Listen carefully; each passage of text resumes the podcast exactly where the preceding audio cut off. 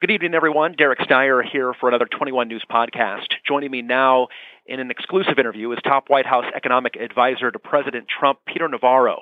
Thank you, Mr. Navarro, for joining us. The Delphi pension fight's been going on for quite some time now.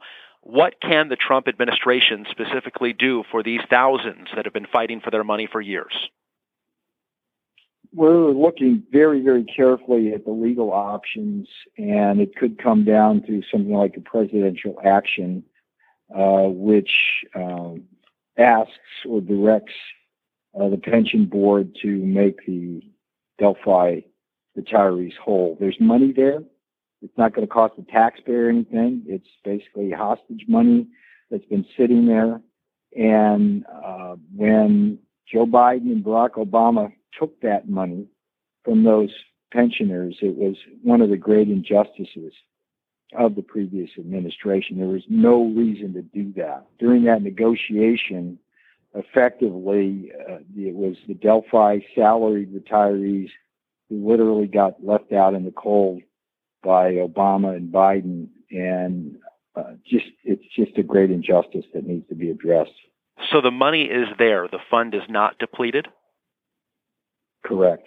It may not it may not be uh, all all of the money, but there's certainly money there that could go a long way towards uh, compensating these retirees.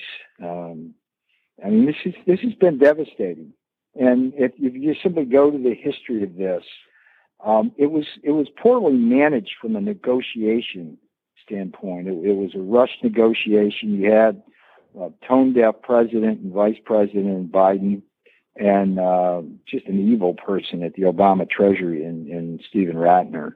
And um, it was a deal where you had the uh, the corporate types of GM taken care of. You had the union leaders pressing hard, um, and the salary employees really didn't have uh, a, a champion in the negotiation, so they just got left out in the cold. It's just wrong.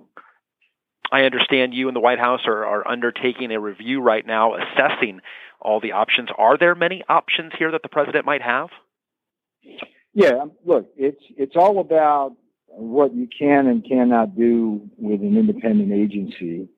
Uh, you have an independent agency that, however uh, its members were appointed by the president. So the, the legal hurdle we've got to look at is uh, to what extent uh, the president can can direct versus uh, ask them to consider options. And uh, all I can say is this has the president's attention. We are looking at it very carefully, and we believe very strongly that Joe Biden and Barack Obama and the Treasury Department in the previous administration did a tremendous disservice to the Delphi salary employees.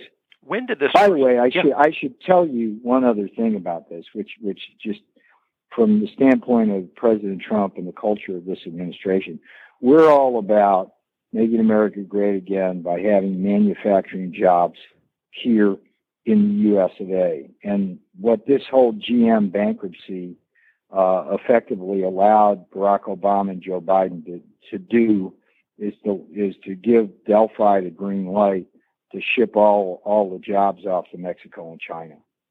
And that that's consistent with Joe Biden's DNA because he's the guy that voted for NAFTA. Joe Biden's the guy who voted for China into the World Trade Organization um, in 2001, and you know places as like Dayton, states like Ohio, just I mean just just just run over by uh, that kind of offshoring culture.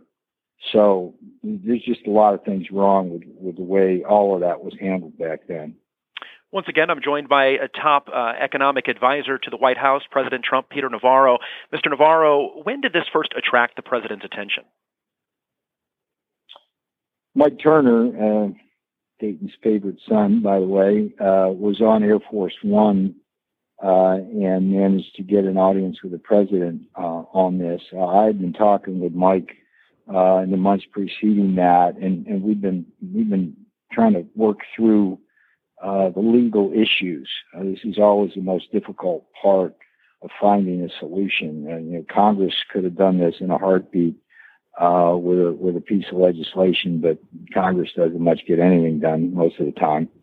So that that's kind of where where things stand. But we're we're looking very closely at it now, and uh, the president likes to say, um, "Let's see what happens." Right, barring uh, any uh, legislation, um, if it's an executive order or executive action from the president, would uh, and there's an, I guess an appropriation of funds there, would that have to be approved by Congress? Is that something you're looking at too? No, no, no the fund the funds are there. The, the uh, Pension Benefit Guaranty Corporation has the money uh, available. It's not cost the taxpayer a dime, and it's just a question of, of whether the uh, the pension board will um, settle the case and and provide compensation for years, lawmakers, legislators, politicians have been working, promising to try to get these pensions restored, but to no avail. What is different now this time around, just weeks away from a very close election? Why should these Delphi retirees maybe have a little bit of faith right now? President Trump, he gets things done. He has the backs of American workers. It's very clear. I mean, we, we get stuff done. There's an expression. In fact, I got a clock on the wall I'm looking at now. It says Trump time it means as quickly as possible. So you look at, at the kinds of things we get done quickly. I mean, you, you look at, for example, NAFTA, Joe Biden's NAFTA, right? 1994, Joe Biden votes for NAFTA, right? That thing goes on for decades and destroys millions of manufacturing jobs. Biden and Obama even promised to renegotiate it in 2008 when they were running for president and vice president. And what they do three months into their term, they said, nope, not doing it. Donald Trump got it done in less than two years. USMCA. And that's good for the Midwest. It's good for America. Obviously, this is a complicated situation. Any kind of a timetable you think when maybe we might have a solution for this? Uh, let's. Um, we're, we're. It's got the president's attention. We're working it. So let's see what happens. All right. Peter Navarro, thank you very much for your time. We appreciate it, sir. Yes, sir. Enjoy. Bye. Take, take care.